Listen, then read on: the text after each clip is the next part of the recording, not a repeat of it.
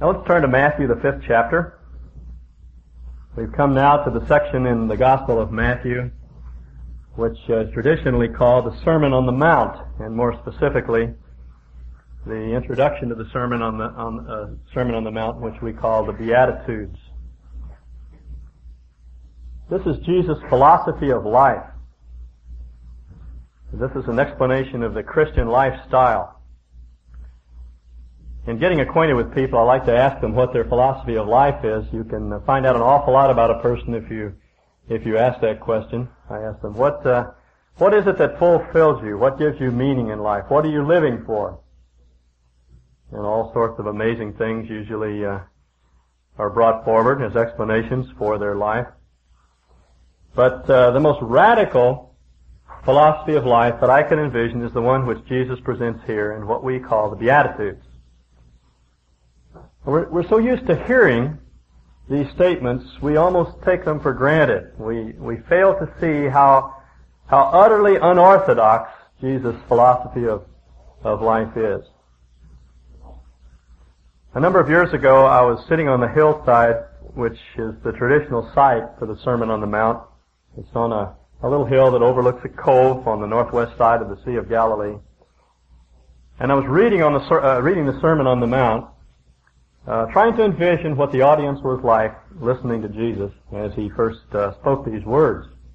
And it occurred to me that there, there were people very much like the people that we live with today, hard-bitten Jewish businessmen, uh, hardened Roman soldiers, uh, fishermen, prostitutes, every conceivable type of person gathered around Jesus, listening to him, to him speak. And these words would have seemed just as radical to them as they do to us. Can you imagine some tough old union boss like John L. Lewis or George Meany if he were still alive, acceding to this philosophy of life, blessed are the meek, for they shall inherit the earth. This is a totally unorthodox way of of living life. A number of years ago, I was reading The Pursuit of God, A.W. Tozer's book, and I, I saw this uh, statement. A fairly accurate description of human race, of the human race, might be furnished one unacquainted with it by taking the Beatitudes, turning them wrong side out, and saying, here is your human race. And so I decided that would be a good exercise. So I have rewritten the Beatitudes from the standpoint of modern secular men. It would go something like this. Blessed are the self-made and the self-sufficient because they did it all by themselves. Blessed are those who play it cool because they avoid being hassled by life. Blessed are those who demand their rights because if they don't, someone else will. Blessed are those who go for all the gusto because you only go around once. Blessed are those who show no mercy because anyone dumb enough to get caught deserves it. Blessed are those who bend the rules because after all everyone is doing it. Blessed are those who intimidate others because if you don't, someone else will grab your chips. Blessed are those who despise the good because everyone knows that good guys finish last. Now, happily, not everyone in modern society would describe uh, their philosophy of life in those terms, but many would.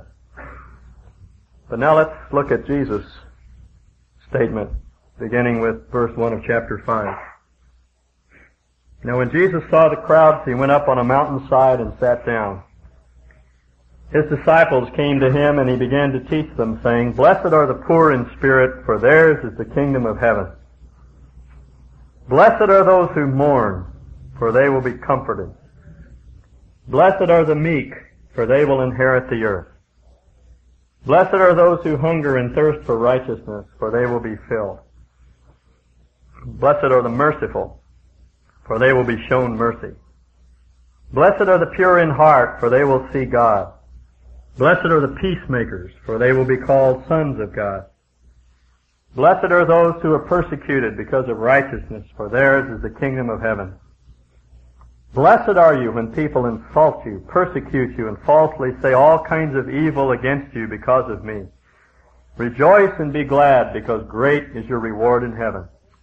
For in the same way they persecuted the prophets who were before you. Now I want to make a couple of general observations on the Beatitudes before we look at them in, in uh, detail. The first is that there are eight Beatitudes. They're found in verses 3 through 10. Verses 11 and 12 are not uh, additional Beatitudes, they're simply an expansion of the eight. Blessed are you when men persecute you for the sake of righteousness. I say that because some people want to equate these Beatitudes with the Ten Commandments. They see, they see ten Beatitudes here and believe therefore there are ten commandments. But it's not Jesus' intention to give ten laws. In fact, these are not laws at all. These are characteristics of the citizens of the kingdom. In other words, these, this is the lifestyle of people who are subject to the king. You don't do these things to get into the kingdom. They are a manifestation of the fact that you've already submitted your life to the lordship of Jesus Christ. Now the second thing I would say is that these are not, are not platitudes. They're beatitudes. And by platitudes I mean pious, wishful, hopeful statements. Jesus is not saying, I wish this is the way the world uh, really was. And people behaved in this way. That's not his point at all. This is reality. He's saying this is the way we can be when we're subject to the king. And it's living like this ultimately that satisfies us. And if we as men and women want to be happy and satisfied and fulfilled, we must live like this. It's almost as though there are two alternatives in life. If we're living like this, we'll be fulfilled. If we're not fulfilled, then we're not living like this. Some of you remember the happiness is craze of a few years back when uh, t-shirts and everything else bore the statement, happiness is, happiness is a warm puppy, happiness is living in Chickerville, Texas, or whatever. It's almost as though Jesus is saying happiness is being meek. Happiness is mourning. Happiness is being poor in spirit. So if we want to be fulfilled and satisfied and happy and secure, then we need to live like this subject to the king. Now the first of the Beatitudes is found in verse 3. Blessed are the poor in spirit, for theirs is the kingdom of heaven. The word translated poor here simply means to be dependent upon another.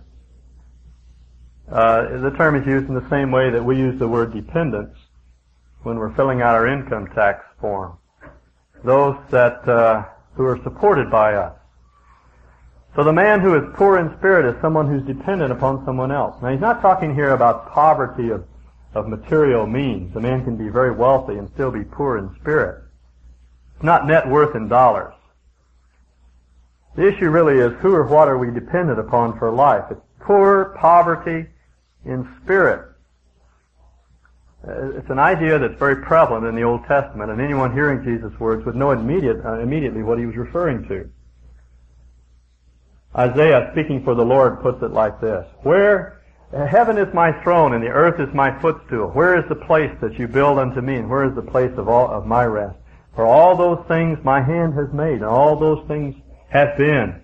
But to this man will I look, even to him that is poor and of a contrite spirit and whose heart hungers for the word. It's that sort of person that Jesus is referring to. Someone who sees that he needs to rely upon another. He needs to believe in someone other than himself.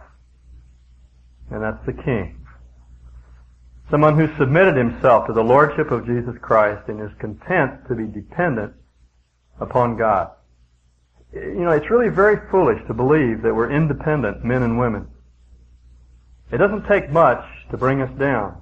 One little microscopic uh, piece of protein can uh, can make you sick and, and keep you from doing many of the things you would like to do. Some reverse in your in your uh, financial fortune. Anything can happen. So many factors in life are unpredictable. It's really folly for for me to say I don't need anybody but myself, but yet that's that's what we do. Some years ago, I read an article entitled "The Art of Being a Big Shot" by a Christian businessman, Howard Butt, and uh, among other very good things, uh, he said this, It is my pride that makes me independent of God. It's appealing to me to feel that I am the master of my fate, that I run my own life, call my own shots, and go it alone. But that feeling is my basic dishonesty. I can't go it alone. I have to get help from other people. And I can't ultimately rely on myself. I am dependent upon God for my very next breath. It is dishonest of me to pretend that I'm anything but a man, small, weak, and limited. So living independent of God is self-delusion. It is not just a matter of pride being an unfortunate little trait and humility being an attractive little virtue. It's my inner psychological integrity that's at stake. When I am conceited, I am lying to myself about what I am. I am pretending to be God and not man. My pride is the idolatrous worship of myself, and that is the national religion of hell. So the mark of a man who's in the kingdom of God is that he's dependent upon another. He's placed his faith in Jesus Christ as Lord instead of believing in man or any other resource. And the result is that he has everything. That's the strange paradox of Christian living. When we give up everything, we have everything. Jesus says, if we're poor in spirit, if we recognize our poverty, then ours is the kingdom of heaven. We don't have to wait for it. We have all the resources of God, the resources of this invis- invisible realm that we referred to last week, to live life as God intends us to live it. So when we're weak, that's when we're strong. But as long as we uh, think of ourselves as strong and competent and able, then we are truly weak because we've set aside the mighty resources of God and replaced them with our weak, puny, ineffective humanity. So that's where Jesus starts, and that's an appropriate place to begin because that's the essence of living in the kingdom of God. It's recognizing our poverty of spirit and our need for someone who can give us the strength and the wisdom and the resources to live life the way we know we ought to live it. The second beatitude is found in verse 4. Blessed are those who mourn, for they will be comforted. Now, he doesn't mean here that Christians ought to be grim and joyless and morbid and gloomy. It's just that we take life very seriously. We're not playing life for nickels and, and dimes. We're moved by the, the hard facts of life around us. As we saw last week, the people living in Galilee were in a, in, a, in desperate straits. They were living under grinding poverty. They'd seen one oppressor after another march across their land, and, they were a, a humiliated people. Life was tough and hard. And it still is today. We can't reverse the hard facts of life. Life is hard. And there are things about us that cause us to mourn and to weep and to be sorrowful. And it's not right, therefore, to try merely to escape the hard facts of life, but rather to take our comfort in God. Not run to pots or some pill or alcohol or something else to relieve the pressures of life, but to find our joy and our peace and our contentment and our reason for being in God. And that's why Jesus says, Blessed are those who mourn, who are pressed and who are pressured and whose circumstances are difficult, because God will comfort you. The third beatitude is found in verse 5. Blessed are the meek, for they will inherit the earth. He doesn't say blessed are the weak, because meekness is not weakness. It's not niceness. It's not being mild like Clark Kent. Jesus was meek, but he was anything but mild. There's a children's song that I can remember that goes, Little Blessed Jesus, meek and mild, look upon this little child. That's utterly wrong. There is absolutely nothing mild about Jesus. He could get very angry at times. Meekness is not sweetness and light and niceness. It's a non-defensive position. It's a refusal to defend yourself, to retaliate when you're treated unjustly. Um, I was reading Sports Illustrated yesterday, last week's edition, and there was an article there about some of our Olympic hopefuls. There was a short paragraph about John Smith, who, as you know, is the 400 meter world record holder, and who was barred from amateur athletics, but uh, only recently has been uh, reinstated. And I don't know if John Smith has become a Christian or not, but he said a very interesting thing when he was trying to uh, to to gain uh, readmittance to uh, by the AAU. He said, vengeance is not mine, it belongs to the man upstairs. You see, he understands. Whether he's a believer or not, at least he's grasped the truth. And when we take things in our own hands, we always make things worse. It's not wrong for us to defend the rights of others, and we need to, to put this thing in balance. Meekness is not standing by while others' rights are defrauded and taken from them. But meekness means that we don't defend ourselves. A.F. Finley says, true meekness is seen in those who with an acute sense of wrong control the natural impulse to show anger and, and to retaliate because in obedience to the will of God they accept provocation or wrong as discipline and as an opportunity for showing a spirit of patience and love. Meekness is the power of love to quell anger, to restrain a violent and hasty temper. The irritation may be keenly felt, the temptation to retaliate may be very strong, but love keeps the upper hand and imposes discipline and self-restraint. So meekness involves a determination not to defend yourself when your rights are being taken away. You let God defend you. As Peter describes Jesus' actions, when they hurled their insults at him, he did not retaliate. When he suffered, he made no threats. Instead, he entrusted himself to him who judges justly. He himself bore our sins in his body on the cross so that we might die to sin and live for righteousness. Like he lived for righteousness. He didn't retaliate. He didn't answer back when he was unjustly accused. He just took it and he entrusted himself to the one who judges justly. Moses is described in the Old Testament as the meekest man on the face of the earth. When he was threatened or attacked, he would go to the little tent in which he worshiped God and he would say, all right, Lord, you, you heard what they're saying about me out there and you need to do something about it. But he wouldn't defend himself. There's another illustration in the life of Abraham and Lot. When, when, when a, a problem developed between Lot's uh, herdsmen and Abram's herdsmen and threatened to divide the family. And so Abraham took Lot to the top of Mount Pisgah and he let him choose the best of the land rather than create division in the family. And Lot, though all the land belonged to Abraham, Lot chose the best for himself.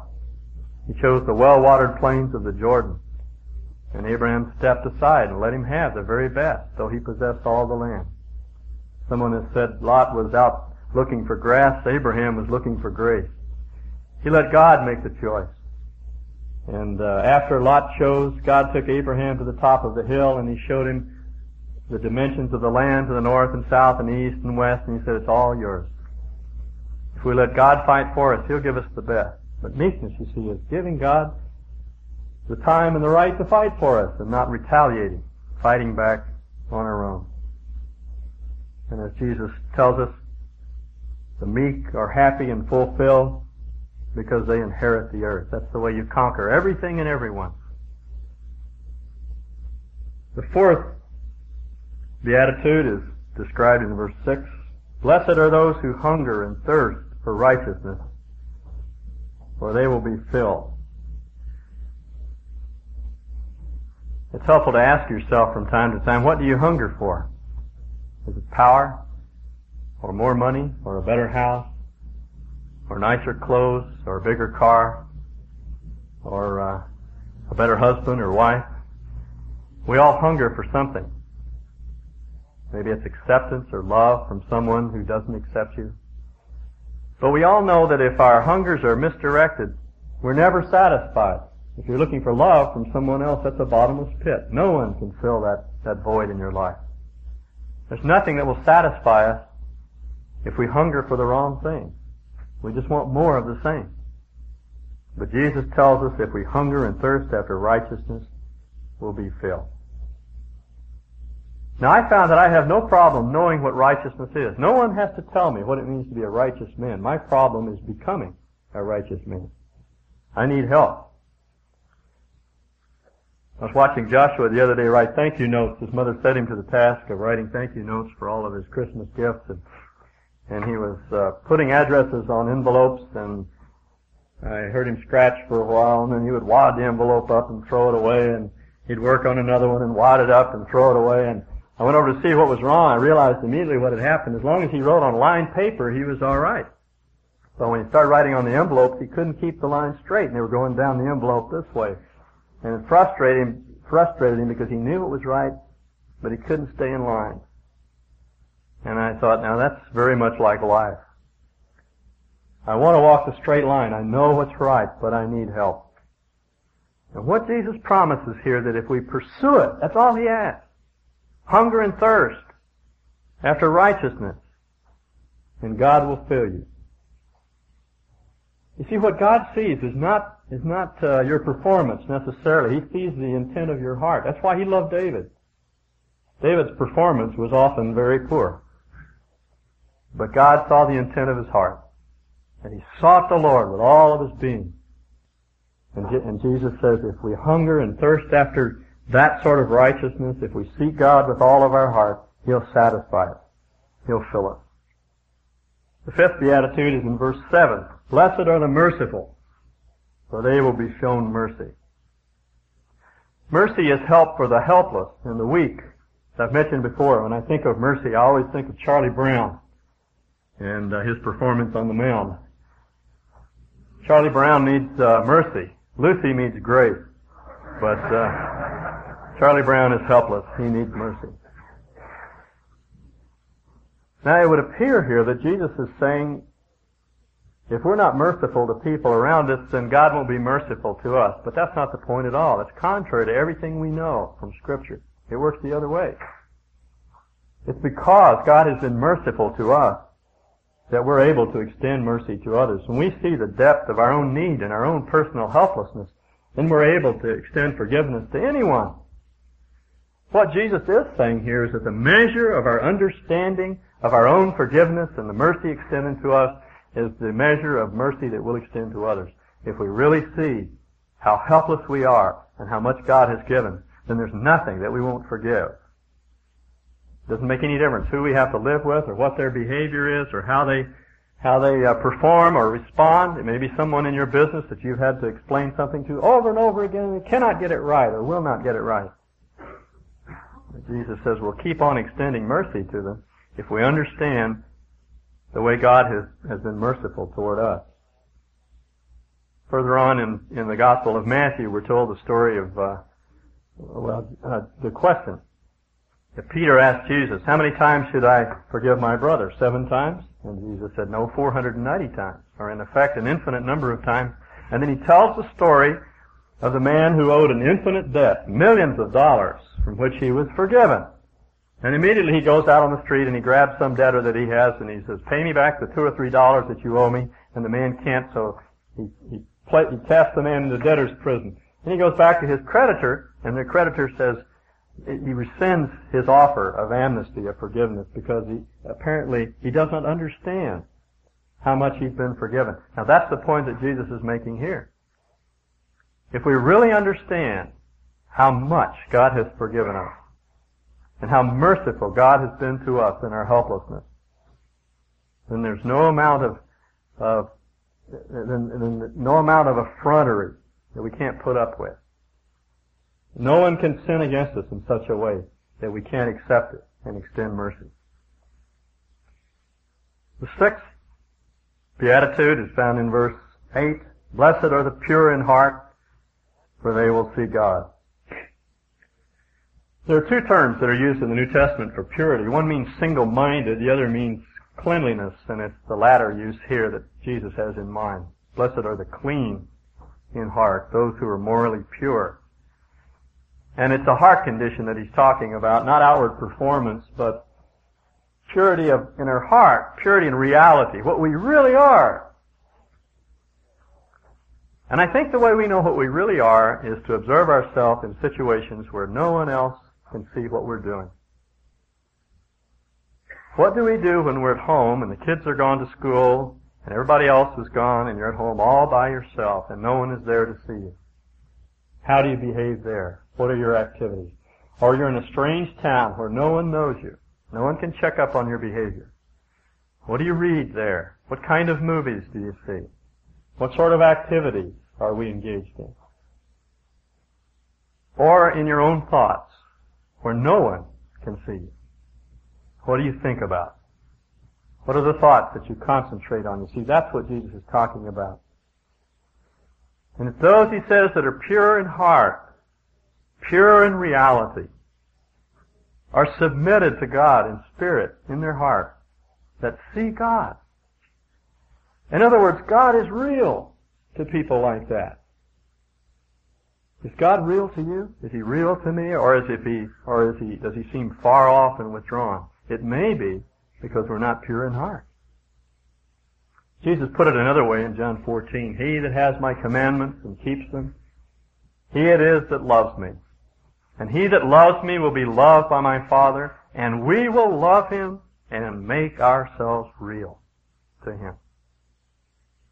So if your mind is filled with sexual fantasies, or if you're engaged in activities that you know are contrary to the will of God for you, you may find that God is not real. But when we obey in those areas, then God becomes very real to us, very precious. The seventh beatitude is found in verse 9. Blessed are the peacemakers, for they will be called sons of God. Apparently that quality above all others designates us as true sons of God if we make peace, because that's what God does. He's a peacemaker. He doesn't create turmoil, He brings peace, reconciles people. There are some people who go through life leaving turmoil in their wake. Everywhere they go, they just leave distress and they upset people because they're demanding and they want everything to center around themselves. But the characteristic of a son of God is that he serves and he reconciles and he makes peace wherever he goes. He doesn't, he doesn't make situations difficult.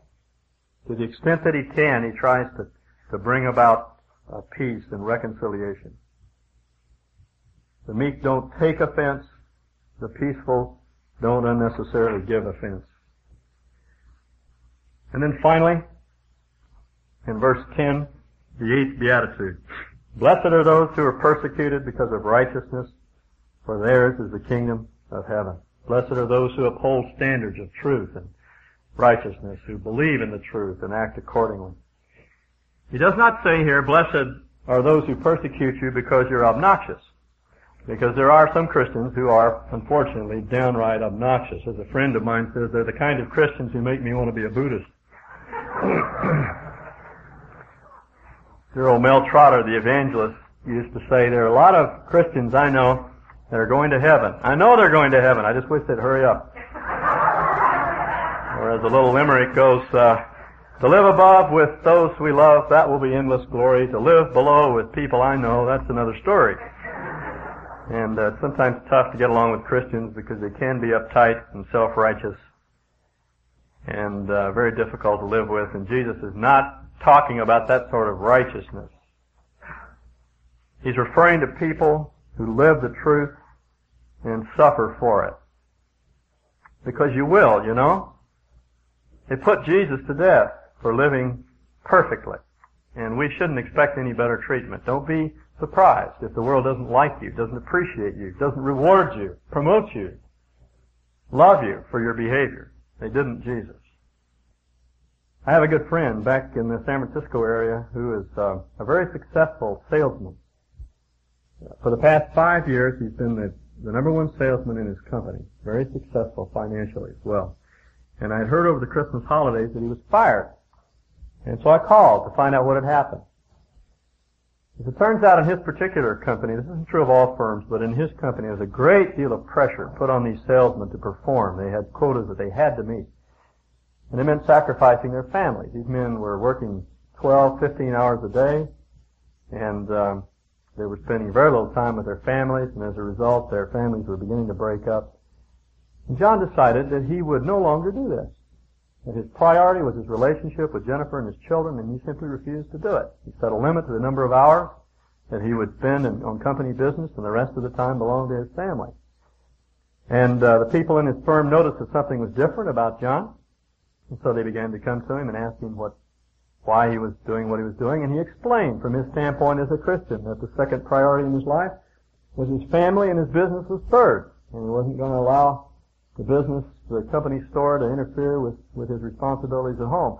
So some of these other men started making some changes in their life, and his boss fired him for undermining the morale of his salesmen. Now, that doesn't happen in all businesses, but that happened in this particular firm.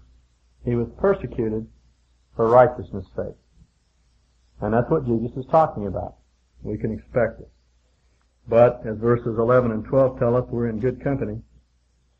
Because when people insult us and persecute us and falsely, notice the falsely, say all kinds of evil against us, we should rejoice. For a twofold reason, we have a reward in heaven, and secondly, they persecuted the prophets who were before us. And as Paul puts it, everyone who determines to live a godly life will suffer persecution to some extent. Now these are the Beatitudes, and what follows, as one interpreter puts it, is similitudes. Those who live like this, he says, will be like this. Verse 13, you are the salt of the earth.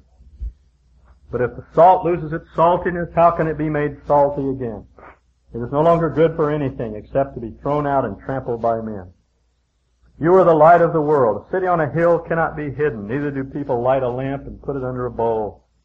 Instead, they put it on its stand and it gives light to everyone in the house. In the same way, let your light shine before men that they may see your good deeds and praise your Father in heaven.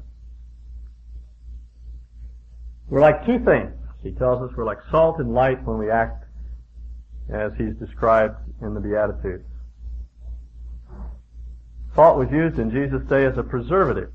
They didn't have uh, refrigeration. They didn't can things as we do. The only way they could preserve meats was to salt them. So salt was used to arrest the spread of corruption in the world. And Jesus says that's the way we arrest the spread of of, uh, of evil in the world by living like this. You want to make an impact upon your community, your neighborhood, your office, your school, then live like this. It doesn't take many people living like this to have an effect upon society. Salt is a very small, it can, it can exist in small amounts in a very large medium, and it does its work far beyond its size. One or two people in an office living like this can change the whole climate of that office. I've seen it happen in fraternity houses and other places where men will determine to be righteous men. And they arrest the spread of corruption. Likewise, he says you're like light, and no one puts light under a bowl or hides it. You let it shine, because light dispels darkness. The problem, as we know, is that the whole world lies in darkness. The God of this world has blinded the minds of those that believe not, and they really believe that if you push and shove to get your rights, that's the way to get ahead. And if you assert yourself and you're hard-fisted and hard-headed about life, you'll, you'll make it to the top. They really believe that, but they're living in darkness. And the way to dispel the darkness is to live like this. You see what Jesus is doing is giving us the key to evangelism. You want to have an effect upon your neighborhood or your school? Then live like this. Because Jesus says in verse 16, let your light shine before men that they may see your good deeds and praise your Father in heaven. That's the most significant statement I believe in, in this entire section. When we live like this, people will understand that there's something different about us. They can't uh, attribute it to our personality or our education or our intellect or our cultural background. They'll recognize that it's supernatural. It comes from some other source. I believe we need to tell people that. I don't think it's enough merely to let your light shine because they look at us and they may think it's there because simply because you're a together person. We need to tell people the origin of our life. But it's our, it's our life lived before men and women, you see, that causes them, that, that draws them into a relationship with the Father who makes it all possible. If we want to have an effect upon our environment, this is the way to do it. The children sing, This little light of mine, I'm going to let it shine. Put it under a bushel? No. I'm going to let it shine. Don't let Satan blow it out. I'm going to let it shine. Let it shine till Jesus comes. I'm going to let it shine. See, that's what the world needs. It needs salt. It needs light. And Jesus tells us here that you, and, and, and the wording is very significant, you and you alone are the light of the world. Paul wrote there, Jesus said these things after Plato and Aristotle and Socrates had taught. But Jesus says that's not light. You and you alone are the light of the world. Modern man is simply contributing to the darkness by his, his efforts to dispel it. And we and we alone, because we know the King and we have his light, can be the means by which corruption is arrested, darkness is dispelled, and people are brought into a loving relationship with God.